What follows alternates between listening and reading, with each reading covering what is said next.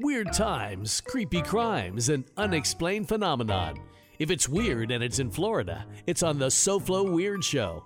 Here's your host and head weirdo, Mia Lorenzo. Welcome, weirdos. Thank you for joining me. Today we discuss brazen thieves with catchy nicknames like Gentle Jim, the Kissing Bandit, and Murph the Surf. First, we meet up with historian and fellow podcaster Casey Paquette. Casey's passion for history may be rooted in his own DNA. His ancestors date back to the early days of Miami after its incorporation in 1896, making him a third generation Floridian. His Miami History podcast explores a variety of topics related to the people, places, and events that have shaped Miami's 125 year history. Casey joins us to talk about some strange crimes that occurred in the Miami Brickell neighborhood over a three decade period, one that includes a likable thief named Gentle Jim. I sat down with Casey in the town where these crimes occurred to discuss his background and knowledge of Miami's weird history. Welcome, Casey. Welcome to the show. It's so glad to have you on here. Well, thank you, Mia. I appreciate you inviting me on and uh, look forward to our conversation today.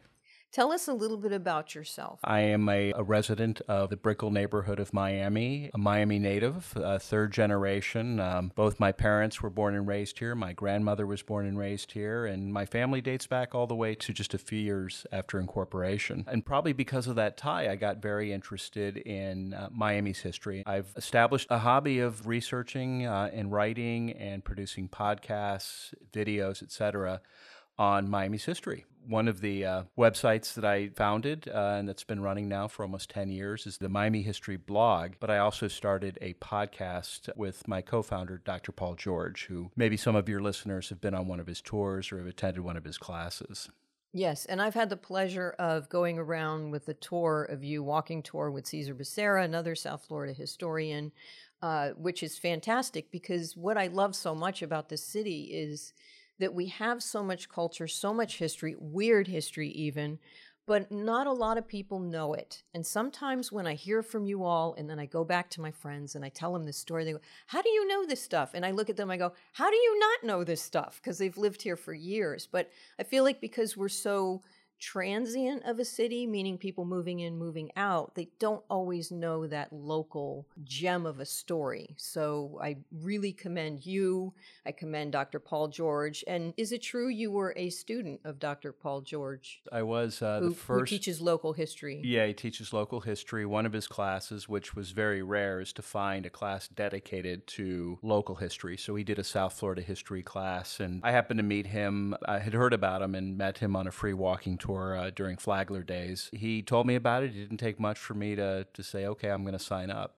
What's your fascination with the Brickell area neighborhood? And for people who may not be from South Florida that are listening, describe the Brickell area. Okay. Well, Brickell today is really probably more of a brand than it really was an area. I've seen that brand expand. And so people may have heard Brickell if you've heard of Miami, because it's a very hot neighborhood now that people from all over the world are moving to. My interest in the Brickell area was is really kind of as I started to study South Florida history, I began to stumble upon some old photographs and some old stories about this neighborhood that was residential, that was very upscale, and really tied to a lot of uh, national figures from, say, 100 years ago. And just given that uh, celebrity cachet, but also the beauty of the area, it really just kind of captivated me. As a matter of fact, uh, one thing I didn't mention is that Paul and I also co authored a book called The Brickell Ave- Avenue Neighborhood, which is a pictorial history of the Brickell area. And I love the stories of residents. There's one particular, we are here to talk about the Coral Cliff property, which has a little Yeah. bit of uh, weird history. Why don't we get into that? Uh, it, wa- it was an interesting property in that, in this particular case, this home was purchased in 1903, built in 1904, and stood in Brickell until 1960. The same family owned it all the way up until 1960. This property was at 1725 Brickell Avenue. It was built by a gentleman by the name of Commodore Henry Clay Room. Henry Clay Room was like a lot of the residents that built these very large, we can only really refer to as winter estates, was really the opulence of the 19 1920s that we began to see a lot of a lot of these types of homes. This one predated it by a good 15 years, and the home itself looked a lot like what you would find in the Northeast, maybe a Queen Anne or a Victorian style of architecture. But it was right up on a cliff, which is really where the cliff part of Coral Cliff we comes have a from. cliff. Well, a little bit of a cliff, yeah. When you're when you're at sea level, or in some cases below sea level, if if you're up, you know, eight feet, that's a cliff. That's, that's a cliff. Okay, that's a Uh, Florida cliff. Yeah, exactly.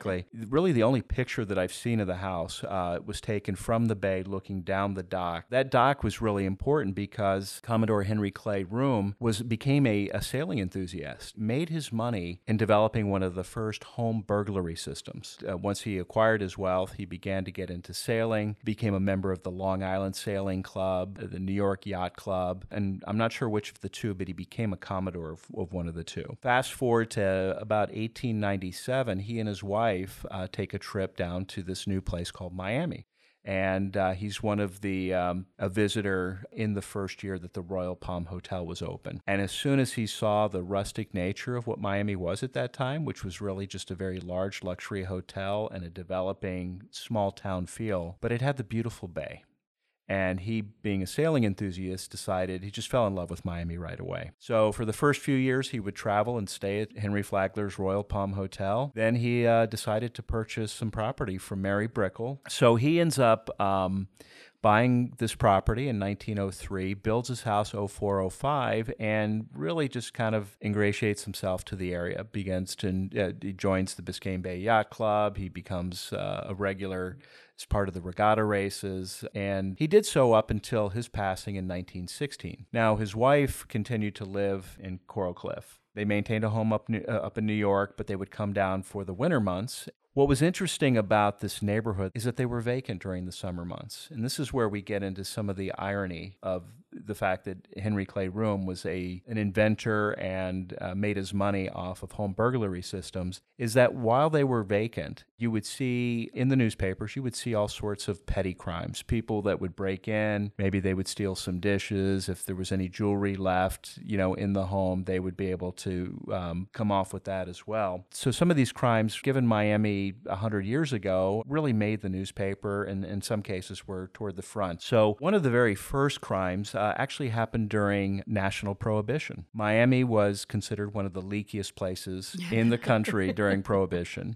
and made a lot of people rich. Made a lot of people rich. There wasn't a lot of violence. There was some, mostly with confrontation with the, the customs, U.S., uh, the Coast Guard, and the people that were really trying to enforce prohibition. But during this time, and actually prior to that, because Miami voted itself dry in 1913, it was contested in 1915. Oh, I had but no it, idea. yeah, so so the the county itself, Dade County, was dry beginning in January of 1914. They voted on it in 13. So it had been in prohibition for a while, but nobody was adhering to that law. So one of the places that was used as a drop-off point for rum, uh, what they called gunny sacks, where they would store bottles of, of uncut rum, and what that means is that it wasn't watered down. It would come on some of these docks along Brickell. I mean, there was a case of the end of A Street. There was a dock there that that was used for drop-off points. But uh, this this home, uh, Coral Cliff, actually because it was very well hidden with trees, was back deep on the lot, close to the water. There was nobody patrolling Biscayne Bay. Uh, it just became really easy after dark when nobody was there during the summer months to drop off large quantities of rum.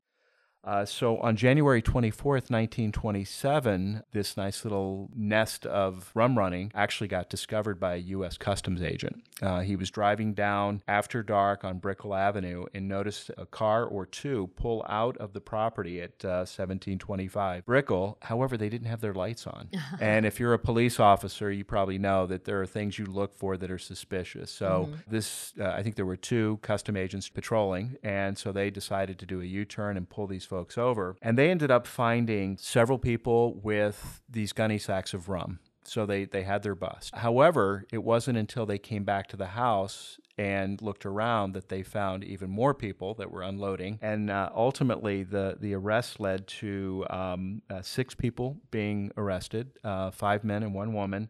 But there were 212 sacks of choice liquor Wow. that were confiscated. And uh, for those who like really good liquor, uh, what happened next was that most likely it was taken somewhere uh, under police watch and, and all those bottles were broken and all that liquor was wasted. And But- they had no they- clue this was happening on their property. No, no, they were not involved at all. And, and matter of fact, that happened for a while. it yeah. probably for a very long time. And that's that's just the way it was. I mean, anywhere there was a dock and anywhere you can back a car up and fill it up with rum or these gunny sacks. And gunny sacks are like a way of packing these bottles of rum as you transported it by boat. All that rattling doesn't break the bottle. So it's a way of separating and insulating the bottles of rum. Ah, okay. Uh, and, and it could be other things. It could be whiskey and, and what have you. mm-hmm. So uh, I know that they were not there in January. That might have been a time that they would have been there, but Sarita Room was was not there at the time. Uh, she also had a son, Walter Room, who would later take over the property after her death, and I think she had passed in the 1930s. So fast forwarding to February 17th, 1937, On the same property. on the same property, there was a crime that was committed while somebody was there. There was a guest in the house. It wasn't one of the rooms, it was somebody that was either leasing space or was just staying there. But what had happened is that uh, somebody had come along, and this was a, a pattern of crimes that never got solved, or at least I couldn't find that it got solved but a pattern of crimes where somebody had broken into the screen door in the back by cutting through the screen, unlocking the door, and going in and ultimately stealing $410 worth of jewelry from the person staying there. And all this happened while she was there. Now I'm thinking to myself, That's a lot of money for Wh- for- for 1937. 1937. So the one interesting thing about that is that where was the burglar system? Yeah, right, you know, right, know, I mean, you would think that the home that was constructed by the, the inventor of the home burglary system would would have his his home secured, or maybe it was at one time. But uh, so that's the second crime that I found documented on the property, and more than likely there were multiple break-ins, Right. Because that just happened, and you know only the ones that really got reported. In some cases, people may not have found out about it until months later. I wonder what his back. burglary system was and why, why it didn't work. I mean, You know, I plan on at at some point. I, I've had a lot of trouble finding uh, a really good picture of this of this home. I'd love to write a story on it, but I can't write a story on it without some sort of cover photo. yeah. And that's what I'm I do on my blog site is to make sure I've got good pictures to include with the stories.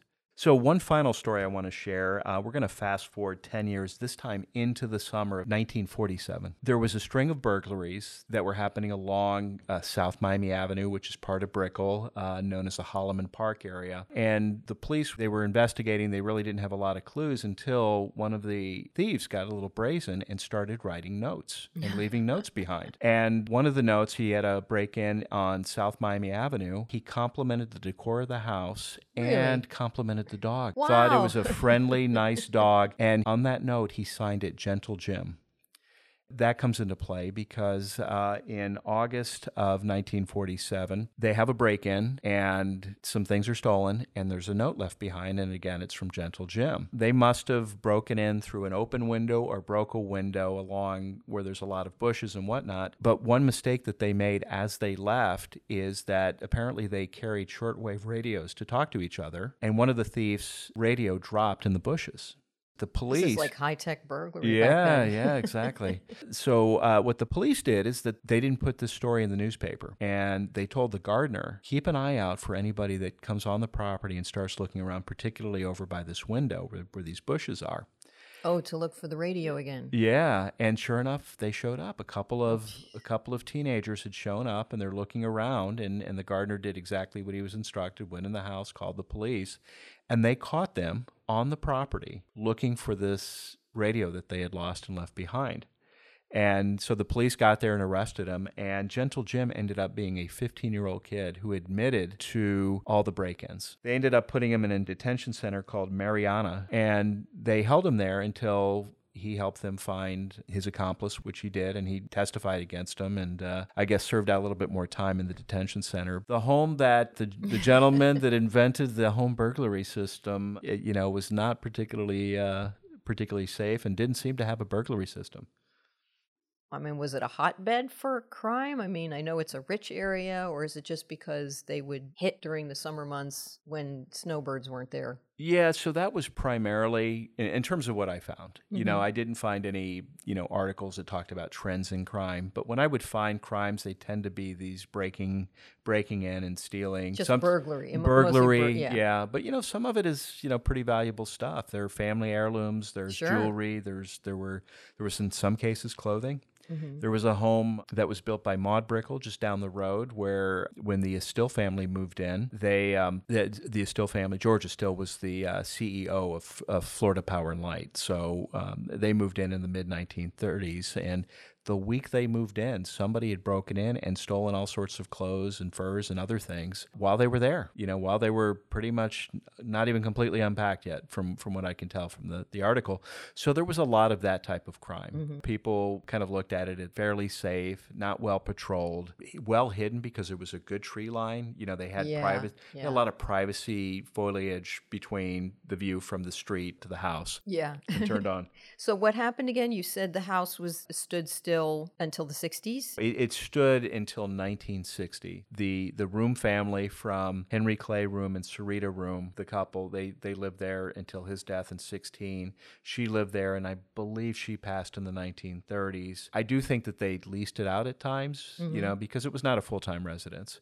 But the son Walter Room lived there until his passing, and he died in 1960. That was really the last reference I saw to that property. But by the late 1960s, something called the uh, CTA Towers. It was uh, built as a retirement condominium for retired teachers, and it was built on that property. Oh, okay. You know, I, I have to sometimes deduce exactly when a home went down. I looked through city directory, stopped referring to it in 1960. Walter passed away in, I think, 59. And at that point, uh, there, there was just no other references to the house. Gotcha. So sometimes you have to do history by deduction. So is this particular story on your blog if someone were to go someone were to go to your blog now? It is not. I'd like to write about the house and just kind of the people that, you know, the, the rooms, a little bit more detail on that. Uh, it's on my list. I have a very long list of, of things I'd like to write about. As you can imagine, the research and writing does take a long, a long time. And, uh, I can get distracted. I tend to go on a, a, a topic rabbit not on the list, Right. and, and I Down write a about rabbit it. hole. Yeah, exactly. Yes, and you have a lot of good stories. Tell us um, how someone can find your blog. Okay, so the uh, the, the blog is miami-history.com. Uh, actually, if you search just Miami History in Google, I'm on the first page, and that's always a good thing, right behind History Miami Museum. But if you can't find it by miami-history.com or forget the dash, you know that's another way to look for it.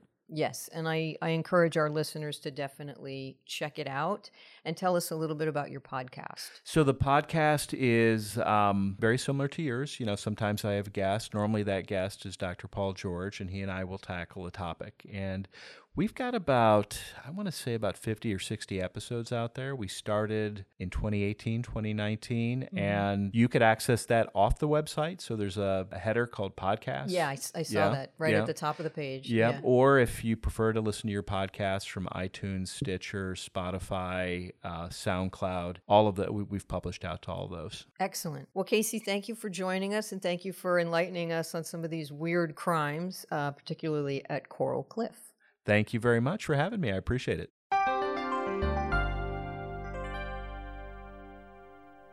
That was Casey Paquette, author and historian, talking about weird crimes that occurred in the Brickell area neighborhood. For more interesting stories about Miami history, be sure to check out Casey's blog at miami-history.com and the Miami History Podcast with Dr. Paul George. We'll also have a link on our website at sofloweird.com. Next, my own personal account of being robbed by a petty thief who puckers up for his prize. This is the true story of the Kissing Bandit. It was the summer of 1979, and there was a bandit whose reward wasn't jewels or money. The currency he dealt in was kisses. One such night, he was on the prowl looking to pucker up on his next heist. It's just past midnight, and as we lay sleeping, there is a faint sound of white noise, and a dim light is showing across the back room of the house where the TV is left on. We're not accustomed to locking our doors, and unbeknownst to us, a thief is ransacking the van in the driveway. His reward is meager small change in the cup holder and the necklace that hangs from the rearview mirror. To satisfy his need for more, he quietly enters the house. My cousin Rick and his girlfriend Terry are asleep in the back room. The burglar enters the room and rummages through a few items on a nearby nightstand. He then stands at the bedside over Terry, bends down, and gently steals a kiss. She bolts up, and through the dim light of the television, she can see a towel draped over his head, and he's bare chested. He runs out the back door without a trace. Needless to say, this has us on guard, and we start to lock our doors. We receive word that there are a few other break ins in the neighborhood. A few months prior, a new family moved into the corner house. It was a rental, so people were constantly moving in and out. Living in our house is my mom, my sister Lisa, Rick, Terry, and me. Up until this point, we had always felt safe and well protected, thanks to Bruno, our German Shepherd. Sadly, Bruno passed away only two weeks prior to the break in. Bruno always protected us. One time, when kids were stealing our bikes from the front porch, we just opened the door and let Bruno out. They ditched the bikes, and Bruno chased one up and over the fence. Another time, the back of our dresser caught fire, which was sparked from an outlet where we had a space heater plugged in. He barked nonstop until we all woke up and my dad was able to quickly extinguish the fire. Besides being a part of the family, he was our protector, and now we had to protect ourselves. I start sleeping with a heavy brass candlestick. A week later, a day later, and exactly one hour later, our mystery thief reappears. This time, he sneaks in through a window from the back of the house. He enters Lisa's room. At this point, my sister is pretending to be asleep, lying still on the bed. She can see he's feeling around the dresser for anything small he can easily steal. He then goes to the foot of the bed and carefully lifts up the sheet and puts his hand gently on her leg. Lisa considers jumping up and throwing the sheet over his head as she lies motionless. As he gets closer to stealing a kiss, Lisa's attempt to apprehend him is derailed when he becomes startled and runs for the front door. Lisa screams out, Rick! So he'll wake up and runs out after him, but the kissing bandit disappears into the shadows of the night. What my sister was thinking, I do not know, chasing after the thief, nor do I think she knows. She was just acting on adrenaline and impulse. By now, I'm a bit freaked out because I thought two women down, two to go just my mom and me. As you can imagine, I'm stressed out, anticipating the worst could happen a week later, a day later, and another hour later. But lo and behold, the kissing bandit is caught red handed in the house behind ours. He was the 15 year old son of our neighbors next door. Days later, they disappear.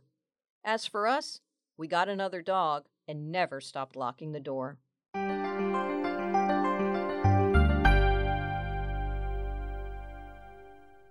Next, the stakes get high when we go from small time thievery to a big time heist. This next brazen bandit managed to pull off the biggest jewel heist of the 20th century.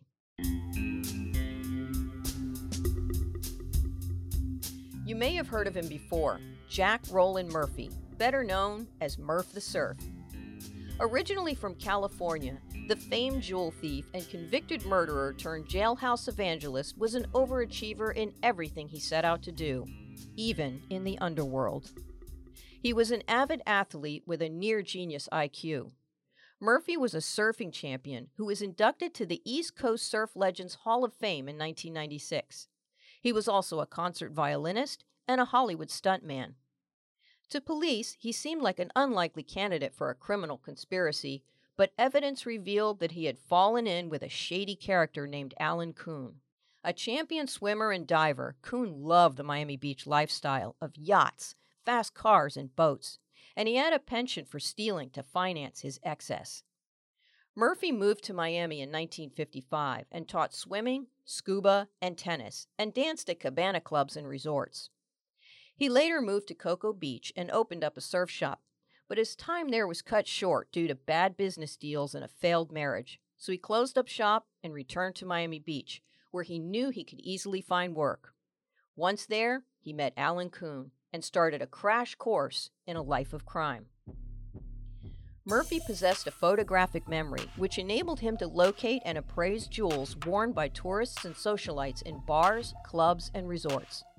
Then he joined Kuhn and a crew in climbing high rise apartment balconies to gain access to the loot before fleeing on speedboats into Miami's network of waterways.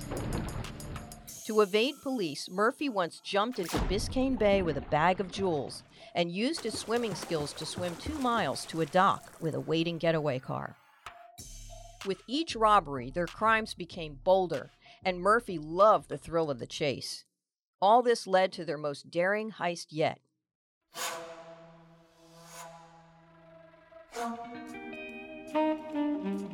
On October 29, 1964, Jack Murphy and two accomplices broke into New York City's American Museum of Natural History and stole the J.P. Morgan collection of precious gems. The heist included the theft of the Star of India, the world's largest sapphire weighing 563 carats. Murphy and another man scaled two protective fences on the night of the robbery, while an accomplice waited in a getaway car. They entered the museum's interior courtyard through an unlocked window and used ropes to lower themselves to the gem room's floor. This may sound like a scene from Mission Impossible, but in truth, the circumstances made it easily possible. Security from the fourth floor Hall of Gems was terrible. Burglar alarms had long ago stopped working. Windows at night were left ajar for ventilation, and there were only eight guards for the museum's dozens of interconnected buildings. So it was no surprise the two escaped without setting off any alarms, and they flew quickly to Miami. The stones were valued at more than $400,000. Today, that equates to over $3.3 million. After a tip, police apprehended all three thieves 48 hours later. The Star of India was found in a Miami bus station locker, and most of the other gems were recovered except for the 14 carat Eagle diamond and the DeLong ruby. The DeLong ruby was later ransomed for $25,000, but the Eagle diamond was never found. It was later determined that the 16 and a quarter carat diamond had been immediately cut into stones and sold. The heist was the subject of a 1975 movie directed by Marvin Chomsky called Murph the Surf. The movie starred Robert Conrad, Burt Young, and Don Stroud as Murphy. Murphy was released in 1967 after serving only 21 months in prison for his role in the infamous heist and traveled frequently between Florida and California. By then, the outlaw surfer vibe wore off, revealing something edgier this was a turning point in Murphy's style and image as a glamorous cat burglar. He was about to become involved in violent crimes that resulted in several deaths. That same year in 1967, a grisly discovery was made. The weighted down bodies of Terry Rae Frank and Annelle Marie Mohn were found in Whiskey Creek Canal near Hollywood at the site of John U. Lloyd Beach State Park. The two women had been shot, beaten to death, and then dumped in the canal. They were former secretaries at the Los Angeles brokerage firm of Rutner, Jackson, and Gray and were suspects in the theft of $488,732 worth of stocks, equivalent to approximately $3.8 million today. The loss of the stocks was not discovered until after the two women quit the firm and moved to Florida. Shortly after arriving in Florida, Frank and Mohn moved in with Murphy. They were last seen on board a boat in which Murphy was driving. It took five months for the state to build a case in the Whiskey Creek murders. In the meantime, Murphy and a crew attempted to rob Miami Beach socialite Olive Wofford in early 1968.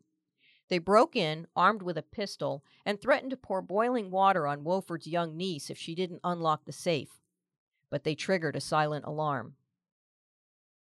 Finally caught and in jail, Murphy and his accomplice Jack Griffith were tried in Fort Lauderdale in 1969 first for the murder of Terry Rae Frank. Murphy's lawyer pleaded not guilty to first degree murder by reason of insanity, and Murphy was committed to a mental hospital for several months before a judge ruled him fit to stand trial. He was sentenced to life in prison. His accomplice Griffith was found guilty of second degree murder and sentenced to 45 years in prison. Subsequently, Murphy was convicted in the Wofford robbery and sentenced to a second life sentence plus 20 years. During his time in prison, Murphy found God, showed remorse for his past, and became a model inmate. He assisted in the prison's chaplain program, led Bible studies, and mentored other men in prison. It was this exemplary behavior that the Florida Parole Board voted to release Murphy in 1986 after serving 19 years. Murphy continued his ministry visiting prisons and youth detention facilities all over the world as a messenger of God, with the aim of helping rehabilitate other felons through religion. He also wrote a book about his experiences called Jewels for the Journey. Murphy lived in Crystal River, Florida, and continued to stay active until his death on September 12, 2020.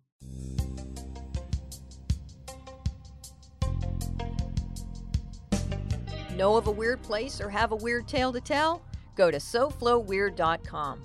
If you want more strange Florida stories, be sure to visit us on Facebook and Instagram. You can find us by searching at SoFloWeird. And please, join our SoFlo Weirdos Facebook group, where we share Florida's dubious tales every week.